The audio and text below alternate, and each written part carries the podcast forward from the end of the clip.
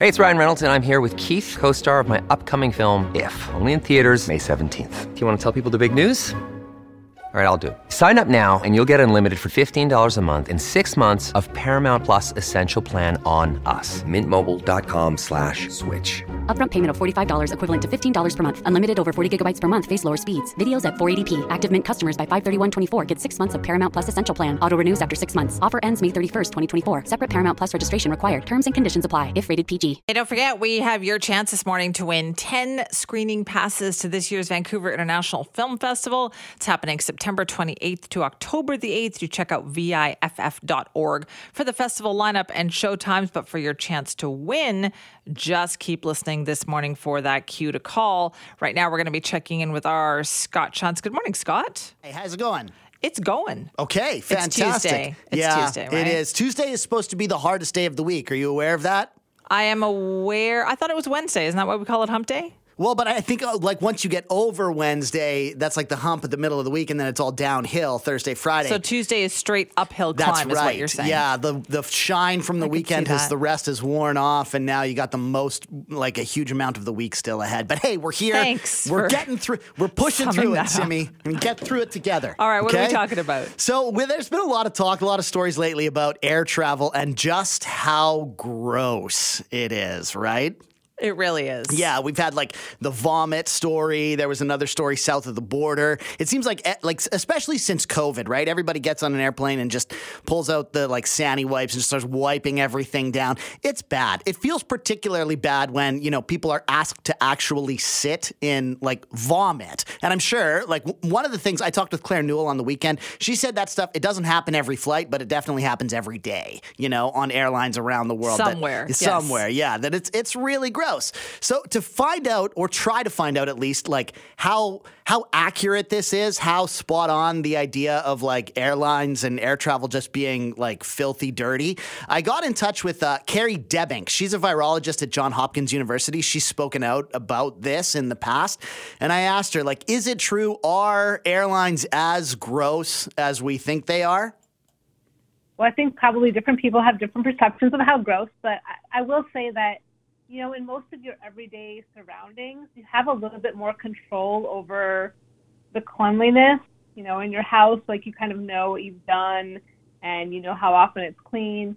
And I feel like some of that feeling of grossness on a plane is that we don't necessarily know who's been there or if they've been sick or, you know, what's gone on and like who's cleaned it in between.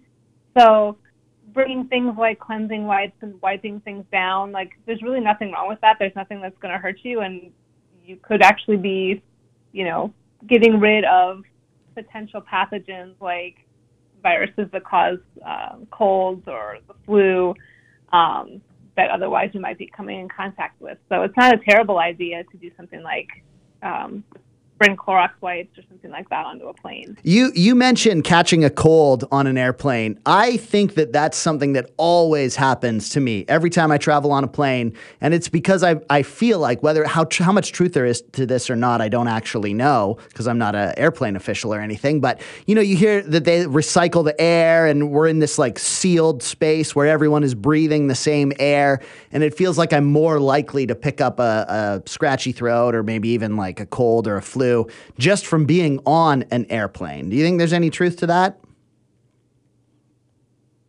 Well, I mean, airplanes are environments where you are in close proximity with a lot of people. And so if there are sick people in your close proximity, then, you know, it's a pro- probably a pretty decent chance that you might come into contact with that pathogen. Now, airlines, you know, you, yeah, it's a sealed area. However, like once the plane's in flight, the air filtration system is pretty good. It's really when you're kind of grounded in that initial, like, you know, people getting on the plane, taxiing, like, you know, people deplaning. That's when you are less likely to have like the air filtration system like working super well. So there are definitely times that are more risky for transmission of something like a respiratory pathogen but it's actually not just breathing in the air. So something like a cold, like um, colds are caused by several different viruses, including one called adenovirus. And adenovirus is pretty stable on surfaces. So, like, let's say a little kid has a cold, and like, you know, kids don't really have great hygiene most of the time, and they, you know, wipe their nose, touch the, you know, touch the um, tray table or the armrest, and that virus gets transferred. The next person that comes on may have like no idea that that kid you know, was sick or they, you know, touched these objects and got virus on them and then they, you know, touch their tray table, then they're like eating food or like, you know, wiping their, their face. Um, and there's a there's a there's a possibility for transmission in that way. So, you know, it's not just necessarily the air. Sometimes people are picking things up from, you know, the objects that are on the plane as well. Are there uh, like certain parts of an airplane or certain surfaces that are dirtier than others? or more likely to be dirtier than others? I'm not sure that I can give like a very scientific um, explanation on that. What I'll say is that there's probably places of the airplane that you're more likely to touch that could be contaminated. Like I think the tray tables, the you know the um, the armrests, you know the doors to the bathrooms, the surfaces in the bathrooms. Like those are all places where like many people touch and come into contact with. So I, I would say that those are probably the places that if you are going on a plane and you want to make sure that you're wiping down places, those would be the places that I would hit. Okay. And what, maybe we'll make this the last question. What can people do to sort of protect themselves or stay a little bit healthier uh, when tra- tra- traveling, when flying and traveling? Yeah, I think there's several things. Um, number one, wearing a mask. That's going to protect you against several respiratory pathogens. Um, I think if you bring in like Clorox wipes um, and you know wipe down the tray table or the armrest or you know places that you're going to be touching that other people may have touched and may not have been cleaned properly. Um, and I'd say specifically like Clorox wipes because there are several viruses that um, are are destroyed by bleach, but not necessarily like other like alcohol and things like that. Um, another thing that you can do is wash your hands with soap and water.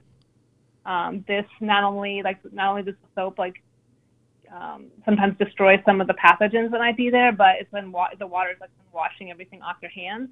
And then also if you you know if you don't have Clorox wipes and that that, that kind of thing, hand sanitizer is um, you know an okay substitution, but keeping in mind that hand sanitizer doesn't actually destroy all all viruses, especially some of those that cause the cold um, cause colds. So just you know, be aware that you know you always want to wash with soap and water as much as possible. That's Kari Debbink. She's a virologist at Johns Hopkins University. Uh, sage advice, Simi: wash your hands. Okay, I'm very good at washing my hands, knock wood. But I, I always used to make fun of Claire Newell from Travel Best Bets because she t- always told me that she, when she gets on an airplane, the first thing she does is wipe everything Yeah. down with the Clorox Yeah, wipes. yeah. But now your guest there said that that's not a bad idea. Yeah, yeah. I mean, I Kinda guess it grossed out, to depends. like totally, it depends how how clean and safe and everything you want to be. My wife wipes down everything on the airplane. I never do. Honestly, like we both get sick about the same. Well, yeah, of course you do because you're in close contact, right, with each other. So, um, thanks for that. Now I'm just going to be paranoid even more so when I get on Yeah, an airplane. Just take the wipes and wash your hands. great. You'll be Thanks. fine. Thanks. Everything will be fine. Everything is fine. Scott, thank you for You got that. it.